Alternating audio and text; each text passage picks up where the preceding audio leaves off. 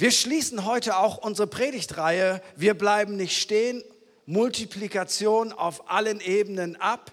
Und wir wollen deutlich machen, dass durch diese Predigtreihe, dass Gott immer drei Ziele hat, die er gerne umsetzen möchte.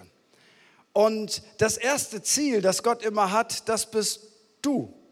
Jesus hat einmal über sich selber gesagt in Johannes 10, Vers 10, da sagt er, ich bin gekommen, damit sie das Leben haben und es im Überfluss haben. Lass uns das mal auf der Zunge zergehen lassen. Jesus ist gekommen, damit du das Leben hast und dieses Leben in Fülle und in Überfluss. Jetzt könnte man ganz leicht denken, dass man Leben assoziiert mit bestimmten Dingen, die wir so unter Leben verstehen. Aber im Griechischen hier gibt es hier für das Wort Leben einen großen Unterschied. Also du kannst Bios-Leben haben, das hat jeder. Das ist das natürliche Leben. Wir alle leben, Bios. Und es gibt das Zoe-Leben. Und dieses Wort benutzt Jesus hier. Und Zoe ist die, ist die Art und Weise, wie Gott sich Leben vorstellt. Bios heißt, wir existieren alle. Wir leben alle. Zoe heißt Gottes Art des Lebens. Und wenn ich sage, Gott will nur das Beste für dich, dann meine ich damit nicht, dass dein Leben keine Herausforderungen hat, dann meine ich damit nicht, dass dein Leben keine Schwierigkeiten hat, dann meine ich nicht, dass dein Leben nicht Ups und Downs hat, sondern dann meine ich damit, dass es eine Form des Lebens gibt. Ja, die ist voller Herausforderungen. Ja, das ist auch nicht manchmal einfach, aber das ist etwas, was dein Herz erfüllt.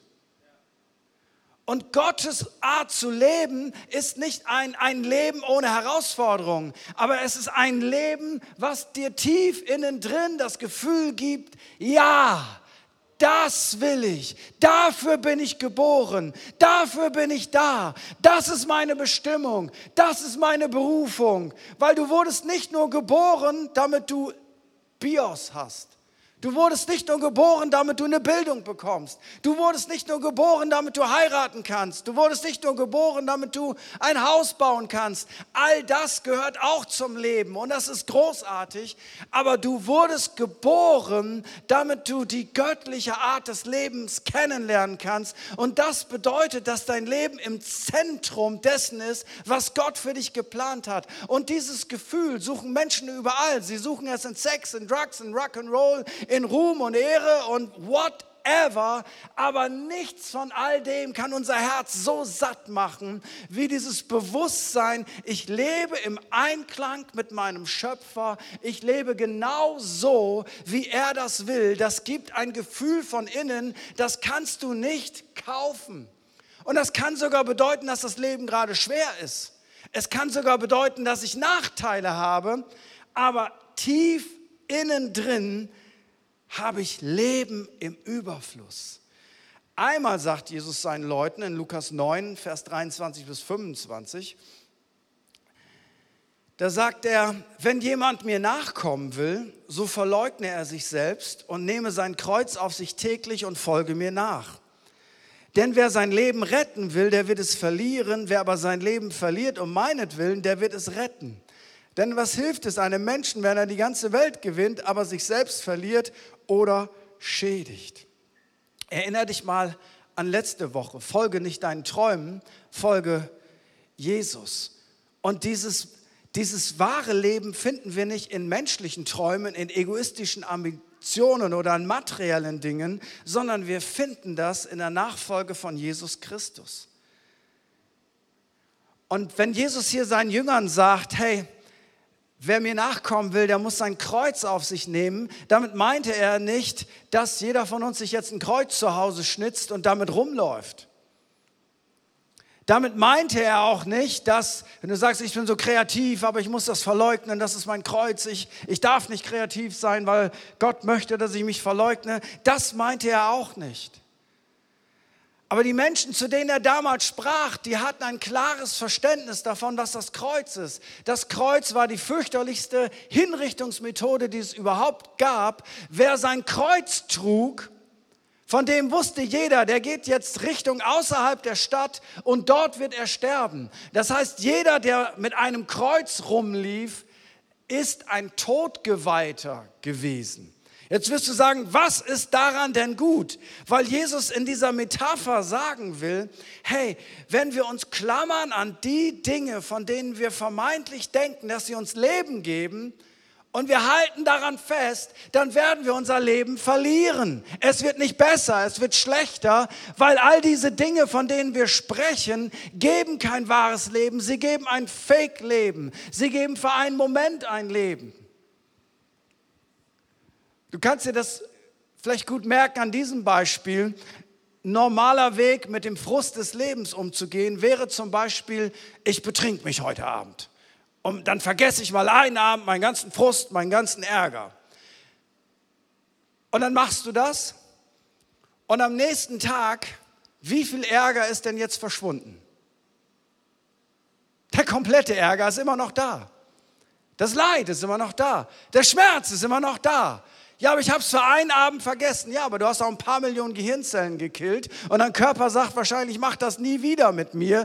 Es fühlt sich an wie, das ist cool, das ist Freiheit. In Wirklichkeit bewirkt es genau das Gegenteil. Und wenn du dir das angewöhnst, dann werden deine Probleme noch x-mal maximiert, weil der Mensch ist ein Gewohnheitstier. Alles, was du regelmäßig machst, wird zu einer Abhängigkeit und zu einer Sucht. Sondern wenn Jesus sagt, hey, es gibt bestimmte Dinge, die sind es nicht wert, sie festzuhalten. Es gibt bestimmte Dinge, die sind es nicht wert, dass wir da drin bleiben. Es gibt bestimmte Beziehungen, die sind es nicht wert, dass wir sie weiterleben. Dann hat das etwas mit Sterben zu tun. Aber das ist eine Art von Sterben, das bringt neues Leben hervor. So wie der Same in den Boden geworfen wird und du denkst, der arme kleine Same, der wird jetzt erstickt von der Erde. Aber aus diesem Samen wird ein neues Leben entstehen und das neue Leben würde nie entstehen, wenn man das nicht in die Erde wirft.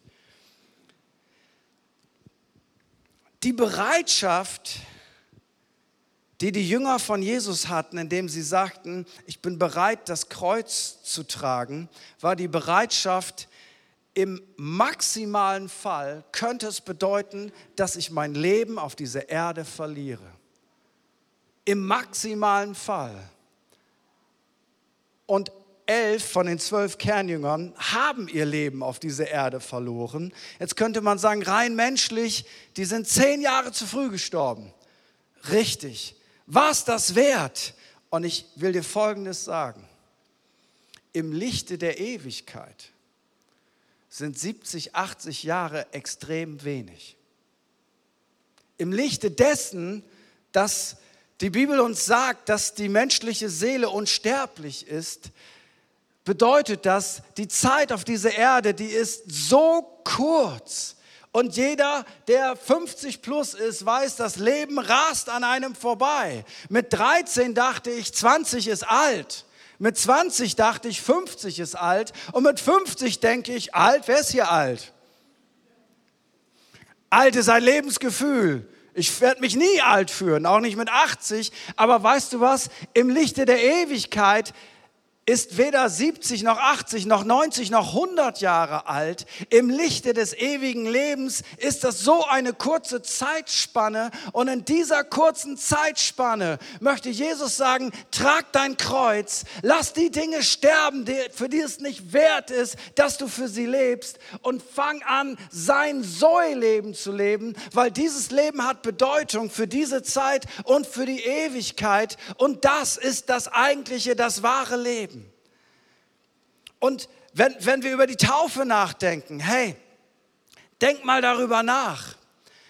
In der Taufe hast du ja deutlich gemacht, dass dein altes Leben gestorben ist. Es war nicht nur eine große Party in der Kirche. In der Taufe hast du deutlich gemacht, nunmehr lebe nicht mehr ich, mein altes Leben, sondern ich bin gestorben, ich bin begraben mit Christus und ich lebe jetzt eine andere Form von Leben. Ich lebe Zoe, ich lebe Leben im Überfluss, ganz anders als das, was mich früher bewegt hat. Und ich, ich möchte dich daran erinnern, hey, du bist getauft. Dein altes Leben existiert gar nicht mehr. Hör auf, es aufzuerwecken. Hör auf, dem nachzutrauern, sondern freu dich, dass Jesus nicht gekommen ist, um dein Leben aufzupimpen, sondern Jesus ist gekommen, um dir Leben im Überfluss zu geben. Und dazu gehört eben auch, das alte Leben sterben zu lassen, damit du das neue Leben leben kannst. Und die unglücklichsten Menschen auf dieser Welt sind eigentlich Christen, die genau dazwischen stehen. Ich will das alte Leben nicht mehr, aber es war so schön. Das neue Leben habe ich keinen Bock drauf. Ich bin immer dazwischen. Das ist das Unglücklichste, was es gibt. Mein Tipp an dich ist, du bist getauft, jump rüber zu Gottes Form von Leben, weil diese Art des Lebens ist nicht in erster Linie abhängig davon, ob du berufliche und familiäre Erfüllung hast, das ist ein großartiges Add-on, sondern diese Art des Lebens ist die Art, die dir Freiheit gibt, dein Bestes auszuschöpfen, weil du ganz eng mit Jesus Christus unterwegs bist. Es ist keine Religion, es ist eine Beziehungsnähe. Und daraus möchte Gott, dass wir anderen Menschen dienen. Das ist das zweite Ziel Gottes. Paulus sagt in 2. Korinther 4, Vers 15, ja, unser ganzer Dienst geschieht für euch. So sagt Paulus, du arme Socke. Dein ganzer Dienst für die. Sind die das auch wert? Vielleicht benehmen die sich ja gar nicht so, dass, dass dir das Freude macht. Denn Gottes Gnade soll immer mehr Menschen erreichen damit dann auch eine ständig wachsende Zahl Gott dankt und ihm die Ehre gibt. Also wenn du siehst, was Paulus hier motiviert, ist folgendes. Ich gebe mein Leben für euch, weil die Gnade Gottes soll immer mehr Menschen erreichen. Und ich möchte das einfach mal dokumentieren und deutlich machen. Die Gnade Gottes ist nicht dazu da, damit wir sie für uns behalten, in unserem Leben, in unserer Familie, in unserer Kirche, sondern die Gnade Gottes ist dafür da, dass immer mehr Menschen erreicht werden. Warum? Nicht damit wir sagen können, wir haben immer mehr Menschen erreicht, weil es geht nicht um mehr in erster Linie, sondern es geht jetzt darum, damit dann auch eine ständig wachsende Zahl Gott dankt und ihm die Ehre gibt. Wir wollen mehr Menschen erreichen in Wuppertal, darüber hinaus, an all unseren Standorten, aber nicht, weil mehr das Neue besser ist, sondern weil dadurch immer mehr mehr Menschen Gott danken und ihm die Ehre geben. Und dann sind wir wieder bei 1. Mose 1. Wir sind dazu geschaffen, in Freundschaft, Lobpreis und Ehrerbietung Gott gegenüber zu leben. Und je mehr Menschen Gottes Gnade erleben, desto mehr Menschen werden ihn loben, desto mehr Menschen werden ihn lieben. Und das ist der Sinn der ganzen Schöpfung. Und deswegen ist es fatal zu sagen, wir wollen gar nicht mehr Menschen erreichen. Weil wenn wir sagen, wir wollen gar nicht mehr Menschen erreichen, dann sagen wir eigentlich damit, es ist uns egal, ob mehr Leute Gott loben und preisen. Aber es ist uns nicht egal. Wir wollen mehr Menschen erreichen, weil die beste Nachricht der Welt ist nur dann eine gute Nachricht, wenn es auch jemand hört. Was nützt dir die gute Nachricht, wenn du es nicht weißt? Es wäre dumm. Es geht um Gottes Ehre. Und deswegen multiplizieren wir Kleingruppen. Nicht, weil wir einen Wahn haben, sondern weil wir immer wieder Platz machen, damit mehr Menschen lernen, wie Jünger von Jesus Christus zu leben. Platz zu machen, sich zu multiplizieren in der Kleingruppe ist dasselbe wie Mama ist schwanger, wir richten schon mal das Kinderzimmer ein. Da kommt jemand dazu. Und das ist erstmal ein Grund zu feiern. Man könnte aber auch sagen, Schatz, bist du sicher, dass du das willst? Ich habe von Kindern gehört, die haben jahrelang nicht durchgeschlafen. Und ich habe mal eine ganz gruselige Geschichte gehört von einem Baby, das hat solche Koliken gehabt, das hat 36 Stunden durchgeschrien. Bist du sicher, dass du das nervlich verkraftest? Und ich habe das mal ausgerechnet, also bis es 18 ist, investieren Eltern, glaube ich, ungefähr 180.000 Euro, wenn du alles zusammenzählst, in dieses neue Leben hinein. Und weißt du was? Spontan essen gehen ist vorbei. Spontan ins Kino gehen ist vorbei. Und hast du im Budget auch den Babysitter mit eingeplant? Weißt du was? Noch zehn Sätze mehr, dann sage ich, äh, lass mich in Ruhe, ich, ich möchte gar keine Kinder. Man kann das so sehen. Man kann aber auch das so sehen und sagen, hey, das gibt dir eine Art von Erfüllung, das kannst du dir nicht kaufen. Es macht etwas mit dir, das, das, das kannst du nicht mit Geld vergleichen. Da ist ein neues Leben, das entsteht. Und ich weiß es heute noch, auch wenn es circa 31 Jahre her ist. Ich weiß es heute noch, wie ich bei meiner Erstgeborenen zu ihrer Wiege gehe und da war ein so, so ein, was nennt man, wie nennt man, ein Himmel ein Himmel mit Herzchen drauf. Heute wäre das peinlich, hätte kein Mensch mehr. Aber früher hatten wir andere Farben, falls ihr das nicht festgestellt habt. Wenn es aber einfach so lässt, wird es wieder modern. Du musst nur die Spanne dazwischen aushalten. Das ist eine Zeit lang, okay, das ist was anderes. Ich weiß es heute noch. Und in dem Strampler, da war dieses ekelhafte Orange, das man heute nicht mehr hat. Heute hat man cooles Orange, aber früher hatte man ein komisches Orange und ein komisches Grün und ein komisches Blau. Kennt ihr noch diese alten blauen Kacheln im Badezimmer? Wo du so reingehst und denkst, alter Schwede, haben das Menschen gemacht oder war das eine Folterkammer? Ja, aber vor 30 Jahren war das geil, unser neues Bad ist der Hammer mit den blauen Fliesen. Okay, so ähnlich. Ich bin abgeschweift. Back to the word. Also ich komme auf diese Holzwiege zu mit diesen Herzchen und Himmeldach und der Strampler hatte ein komisches Orange. Warum weiß ich das noch? Die meisten Sachen, die vor 31 Jahren weiß ich, weiß ich nicht mehr. Aber ich gucke in die Wiege rein und das war der Tag, wo sie das erste Mal bewusst gelächelt hat, als sie mein Gesicht gesehen hat. Und nein, sie hat mich nicht ausgelacht. Sie hat sich gefreut, mein Gesicht zu sehen. Ich weiß es heute noch. Warum? Weil das hat für mich Bedeutung gehabt. Das vergesse ich wahrscheinlich meinen Lebtag nicht mehr. Diesen Moment, und weißt du was, dieser Moment wiegt all die schlaflosen Nächte und das Geld und das wiegt das alles auf, weil das ist unbezahlbar. Weißt du was, für uns als Kirche, ja, wenn Menschen dazukommen, ist das manchmal anstrengend. Sie bringen ihre Geschichte mit, sie bringen ihre Biografie mit. Ja, manchmal ist das nicht leicht, aber weißt du was, wir sind eine Kirche, die gerne neue Kinder bekommt. Wir sind eine Kirche, die gerne ein Kinderzimmer einrichtet. Wir sind eine Kirche, die gerne mit den Koliken rumläuft und sagt, wir tragen dich da gemeinsam durch, weil wir sind eine Familie und wir wollen, dass immer mehr Menschen Jesus Christus kennenlernen und das wahre Leben bekommen. Versteht ihr, was ich meine? Es ist kein Wachstumswahn. Es ist eine, eine Liebeshand Gottes, das sich ausstreckt zu dieser Welt. Und in dem Moment, wo die Menschen, die dazukommen, aus unserer Familie kommen, sind wir ja sowieso viel entspannter, als wenn es ganz andere sind, oder? Unsere Kinder zum Glauben kommen, wenn meine Mama zum Glauben kommt, wenn meine Nachbarn zum Glauben kommen, dann sollten wir alles tun. Aber weißt du was, wir sind eine Familie. Wir wollen alles tun, damit du, deine Freunde, deine Nachbarn, deine Arbeitskollegen mitnehmen kannst zu einem lebendigen Glauben und was auch immer wir tun können hier an diesem Standort. Wir wollen dir helfen, weil wir nicht stehen bleiben, die Menschen zu erreichen, die für dich von Bedeutung sind. Das macht Kirche aus. Es geht immer um Gottes Ehre. Ich habe die Tage eine Geschichte gehört, so ein paar Wochen her, in unserem Dream Team. Die ist mir nachgegangen. Von einer Frau namens Tanja.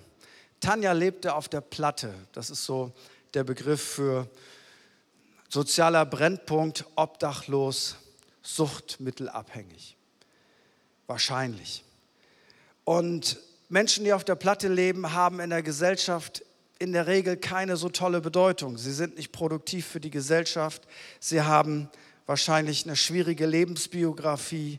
Manch einer riecht auch unangenehm. Und ja, das ist auch verständlich. Aber für Gott hatte Tanja eine Bedeutung.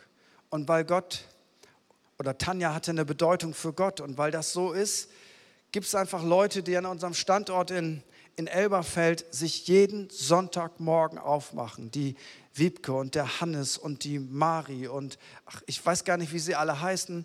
Weißt du, jeden Sonntagmorgen bisschen weniger schlafen, Brötchen schmieren, Kaffee machen und einfach irgendwo hinzugehen, wo Leute sind, für die das absolut nicht selbstverständlich ist, dass sie morgens ein Brötchen bekommen und einen warmen Kaffee. Einfach nur so. Hunderte Gespräche, tausende Gespräche, wenig Ergebnisse im Sinne von, jemand kommt raus aus der Obdachlosigkeit, jemand kommt zum Glauben. Ein, ein Investment an, an Gnade, an Freundlichkeit, an Wertschätzung. Und Tanja fängt an, in unsere Gottesdienste zu kommen, im Rex-Kino, im Elberfeld. Und manch einer von ihnen kommt nicht in den Gottesdienst, der kommt nur, weil er noch mehr Kaffee möchte. Und wo ist das Problem? Die kommen nur, um Kaffee zu trinken. Ja und? Wer zahlt das? Wir. Was bringt das? Es bringt, dass Menschen wissen, ich bin keine Nummer, ich bin kein Stück Dreck, ich bin nicht irgendjemand, ich bin eine von Gott geliebte Person, ist egal, wie ich aussehe und wie ich rieche. Aber, aber Tanja kommt über das Kaffeestadium hinaus in den Gottesdienst.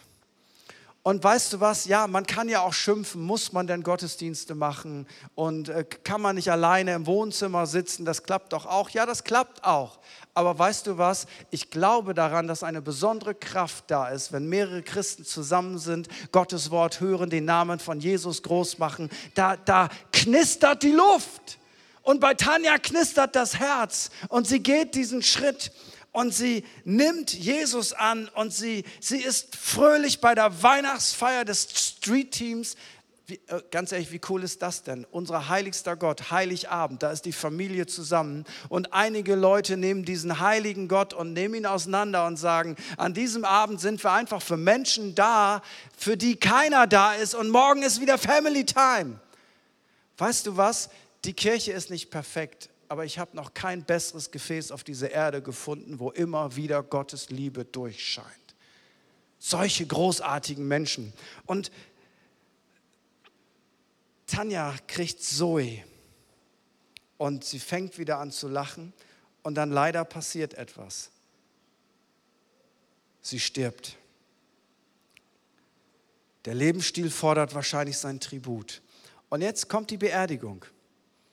Ich meine ganz ehrlich, wer geht auf die Beerdigung von Obdachlosen? Warst du schon mal auf einer Beerdigung von einem Obdachlosen? Das hat doch für uns alle zu Recht keine Bedeutung. Dann kommen ein paar Familienangehörige, die müssen da hingehen, das gehört sich so. Und dann bringt man das schnell hinter sich. Und weißt du, wer noch kommt? Einfach eine Truppe von unserem Street-Team und von unserem Standort in Elberfeld. Die müssen da nicht hingehen. Tanja kriegt das nicht mehr mit. Tanja ist schon ganz woanders. Aber sie gehen dahin und sie bringen Blumenschmuck mit. Und während eine peinliche Stille entsteht, stehen Hannes und Frank da und erzählen, dass Tanja in ihrem letzten Lebensabschnitt eine neue Hoffnung gefunden hatte, dass sie ein neues Leben bekommen hat und dass Tanja, ja, sie ist jetzt nicht mehr unter uns, aber wir feiern ihr Leben, weil ihr Leben hat Bedeutung gehabt und wir glauben, dass wir Tanja wiedersehen werden und dass Tanja nicht einfach nur von den Würmern zerfressen wird, sondern dass der, der gesagt hat, ich lebe und ihr sollt auch leben, Teil ihres Lebens war und die ganze Familie, den fällt die Kinnlade runter weißt du was? Wir sind eine Kirche, die wird immer für die Tanjas und die Walters und die wer auch immer dieser Stadt da sein, weil Menschen haben eine Bedeutung. Wir leben nicht nur für uns. Wir verschenken die Liebe, die Gott uns gegeben hat. Und wir machen deutlich, es ist egal, ob du mit einem Schlips rumläufst und mega gutes Einkommen hast oder ob du auf der Straße bist und etwas müffelst. Für Jesus Christus hast du Bedeutung und diese Bedeutung sollst du in der Kirche spüren.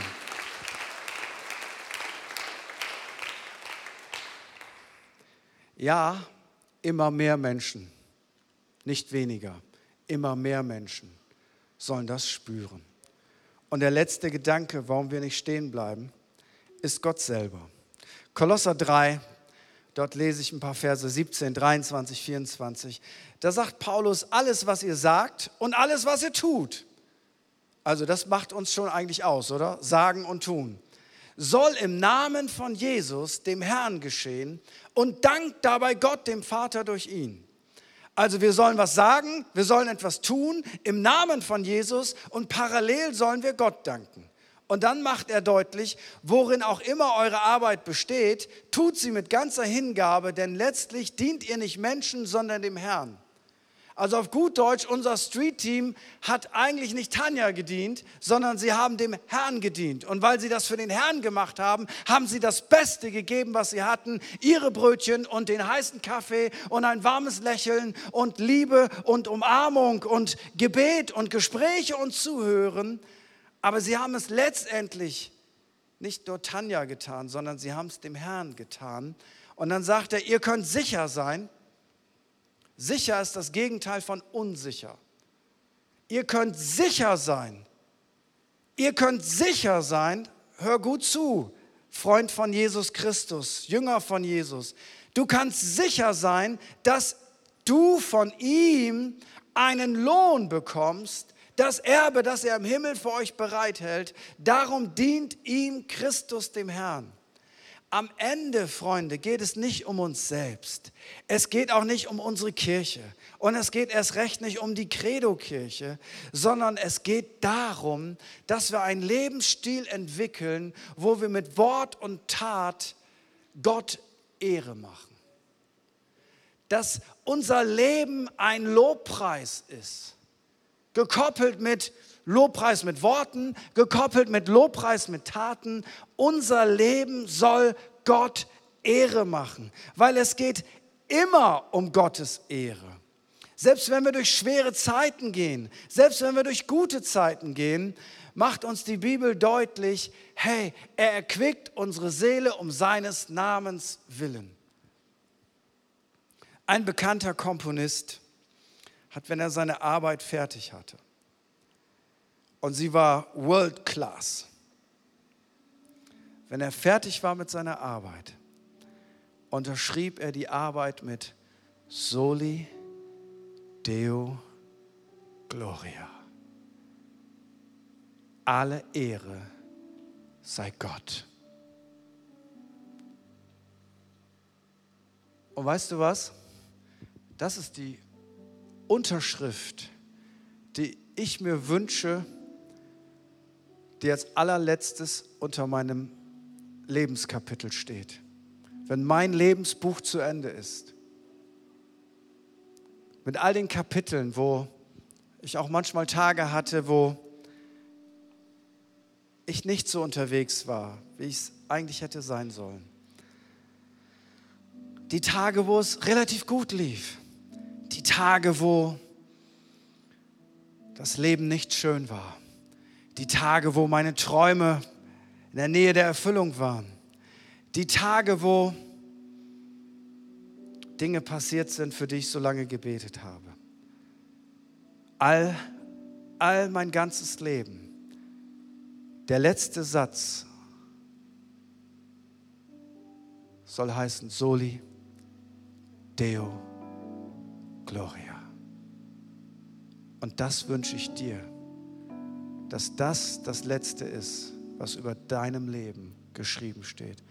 Alle Ehre sei Gott dafür, weil er war treu, wo ich untreu war. Er war bei mir, wo ich mich von ihm abgewandt habe. Er war bei mir, wo ich gehorsam war. Er ist durch mich geflossen, um anderen Menschen Bedeutung zu geben. Soli Deo Gloria. Und weißt du was? Das mag mir jetzt helfen, dass ich die Dinge aus meinem Leben aussortiere, die Gott keine Ehre machen.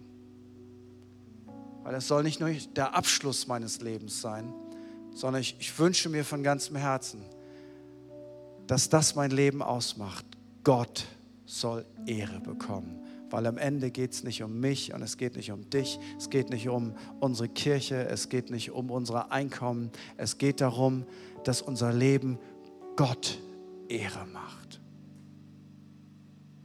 Deswegen bleiben wir nicht stehen. Und das ist ein Leben, das Bedeutung hat. Und diese Bedeutung trägt uns. auch durch die schweren Zeiten im Leben. Wollen wir zusammen aufstehen?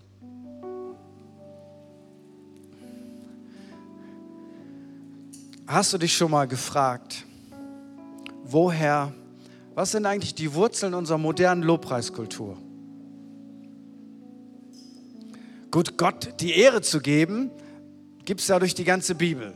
Also, das ist die Wurzel. Ja, aber lass uns mal genauer hinschauen. Lass uns mal genauer hinschauen. Ein bisschen habe ich noch mitgekriegt. Ich habe den, den, den Switch von Liederbüchern hin zu Lobpreischorussen, so nannte man das. Ich habe den noch live miterlebt. Der Kampf, wie werden wir die Orgel los? Kennt ihr, die meisten von euch kennen diese Kämpfe nicht. Ich, ich kenne noch einen, ich habe sie nicht selber gekämpft. Meine Mama hat sie gekämpft. Und dann gab es Chorusse und dann kurze Kurse, da hat man geklatscht. Und das war dann irgendwie moderner. Und heute finde ich es noch viel besser. Voll gut. Gute Musik. Ich bin so dankbar, dass nicht nur der Feind Gottes gute Musik genießen darf. Es macht Gott keine Ehre, schlechte Musik zu haben. Es macht Gott Ehre, gute Musik zu haben. So, das ist. Anyway. Aber wo, woher kommt das? Woher kommt das? Und weißt du was? Es kommt aus meiner Sicht, kommt das aus einer Zeit, wo es noch Sklaverei gab. Sklaverei ist böse. Menschen benutzen ist böse. Menschen missbrauchen ist böse. Aber das war der gesellschaftliche Umstand. Und in Amerika war das so, dass weiße Menschen schwarze Menschen benutzt haben, um ihren Wohlstand zu vermehren. Und der Wohlstand ist auf Kosten dieser großartigen, wunderbaren Menschen gekommen. Und die politischen Umstände waren noch nicht so weit, als dass man sagen könnte, da gibt es jetzt Freiheit. Und in dieser Zeit fingen diese wunderbaren Menschen an, in Kontakt mit Jesus Christus zu kommen. Und sie verstanden, für Jesus bin ich kein Sklave, für Jesus bin ich ein Mensch mit Bedeutung, auch wenn ich hier nur ein Sklave bin. Und sie fingen an, diese Hoffnung, die sie hatten, aber es gibt eines Tages ein verheißenes Land, da werden wir für immer frei sein. Das Beste wird wirklich noch kommen. Und sie fingen an, diese Hoffnung in Liedern auszudrücken, Gospel Music. Und sie drückten ihre ganze Seele, ihren ganzen Schmerz dort mit hinein. Und weißt du was? Heute haben wir diese Art von Musik in unseren Kirchen und sie fingen auf den Sklavenplantagen in den Vereinigten Staaten an und wir ehren diese Menschen, dass sie in dieser Zeit Gott geehrt haben, auch wenn die gesellschaftliche Gerechtigkeit noch gar nicht da war. Aber sie haben eins verstanden, ob ich Sklave bin oder ob ich kein Sklave bin. Eines Tages wird mein Leben zu Ende sein und was dann kommt, das hat Bedeutung und wir lassen uns diese Freude nicht rauben, auch wenn wir in dieser Zeit in einem fürchterlich schrecklichen System noch gefangen sind. Was für Glaubenshelden. Keiner schreibt über sie, aber wir ehren sie heute, indem wir ihre Musik noch spielen. Aber weißt du was, es geht nicht nur um die Musik, es geht um die Haltung dahinter. Und ich möchte dich fragen, lebst du nur ein Leben für dieses Leben? Ist das alles, was du auf dem Schirm hast? Dann ist das nicht ausreichend, weil dieses Leben wird irgendwann vorbei sein. Aber das, was Jesus uns anbietet, ist nicht einfach nur ein, ein Upgrade zu einem normaleren Bios-Leben, sondern das, was Jesus uns anbietet, ist ein anderes Leben. Sein Leben. Und sein Leben gibt dir eine Hoffnung, die dir niemand sonst auf dieser Welt geben kann. Und deswegen reden wir davon, dass man sein Leben Jesus anvertraut. Deswegen reden wir davon, dass man zum Glauben kommt. Und Glaube fängt an mit einer Entscheidung. Ich entscheide mich, einen Schritt auf Gott zuzugehen und dieses Wagnis des Glaubens zu leben. Und ich möchte einfach fragen, gibt es hier jemand in unserer Mitte heute Morgen, der sagt, ich möchte in diese Form von Leben hineinkommen. Ich möchte diesen Schritt auf Gott zugehen. Und vielleicht bist du den auch schon mal gegangen als Kind, als Jugendlicher. Vielleicht warst du in einer Kirche, in einer Gemeinde. Und warum auch immer hat das dann nicht mehr so viel Bedeutung gehabt. Und du möchtest das wieder festmachen, dann ist das heute dein Tag. Und ich möchte einfach fragen, während wir alle vor Gott sind, eine Privatsphäre schaffen, indem wir für einen Moment unsere Augen schließen, abgesehen von unserem Team. Aber sonst lade ich jeden ein, für einen kurzen Moment die Augen zu schließen. Gibt es jemand hier heute Morgen in unserer Mitte, der sagt, ich möchte mein Leben Jesus Christus anvertrauen. Ich möchte eine andere Dimension des Lebens kennenlernen. Oder ich möchte zurück zu Gott. Ich möchte nach Hause kehren. Ich möchte das wiederum festmachen, dass ich ein Leben mit Gott leben will. Ein Leben mit Bedeutung. Dann lade ich dich ein, da wo du jetzt stehst, während alle Augen geschlossen sind, dass du mir einmal ein ganz kurzes Zeichen gibst und einmal ganz kurz deine Hand hebst und dann nimmst du sie wieder runter und dann weiß ich, ich darf dich gleich in dieses Gebet mit einschließen. Gibt es jemand, der sagt, das ist das, was ich tun möchte? Dann da, wo du bist, Dankeschön. Da, wo du bist, gib mir einfach ein kurzes Zeichen, dass ich dich in dieses Gebet mit einschließe. Und das könnte, es könnte vielleicht eine entscheidende Wendung in deinem Leben sein zu einem göttlichen Leben. Ein letztes Mal möchte ich einfach fragen, gibt es noch jemand, der sagt, das ist das, was ich möchte? Schließ mich in dieses Gebet mit ein. Ich möchte auf Gott zugehen, heute. Dann da, wo du bist, heb einmal ganz kurz deine Hand. Dann lade ich dich jetzt ein, wenn du deine Hand gehoben hast oder dir das wünscht, dass du jetzt dieses Gebet mit mir betest und wir als ganze Kirche beten das laut und deutlich mit, um dir zu helfen, dich zu artikulieren und diesen Schritt auf Gott zuzugehen. Wir beten das gemeinsam. Jesus, ich weiß, dass du mich liebst. Es gibt nichts, was ich tun könnte, damit du mich mehr liebst. Und durch nichts, was ich tue, würdest du mich weniger lieben. Du bist für mich gestorben und auferstanden. Ich glaube an dich. Du bist mein Gott, mein Retter und mein Herr. Bitte schenke mir die Vergebung meiner Schuld. Ich möchte als dein Kind leben und du sollst mein ganzes Leben bestimmen. Ich danke dir, dass ich durch dich wirklich frei bin und ein Leben in Ewigkeit habe. Amen. Amen. Wenn du das gebetet hast und du hast deine Hand gehoben, dann kommen vielleicht Menschen auf dich zu.